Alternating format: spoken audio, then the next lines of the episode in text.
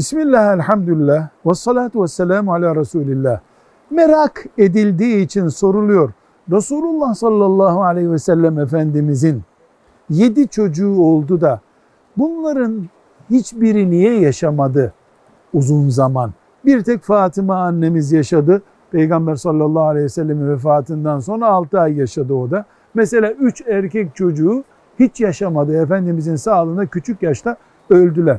Bu soruların net bir cevabı olmaz. Yaratan Allah, eceli getiren Allah, her şeyi murad eden Allah. Öyle murad etti, öyle yaptı allah Teala denir. Ama insanların merakına cevap olabilecek şöyle bir ayrıntı var.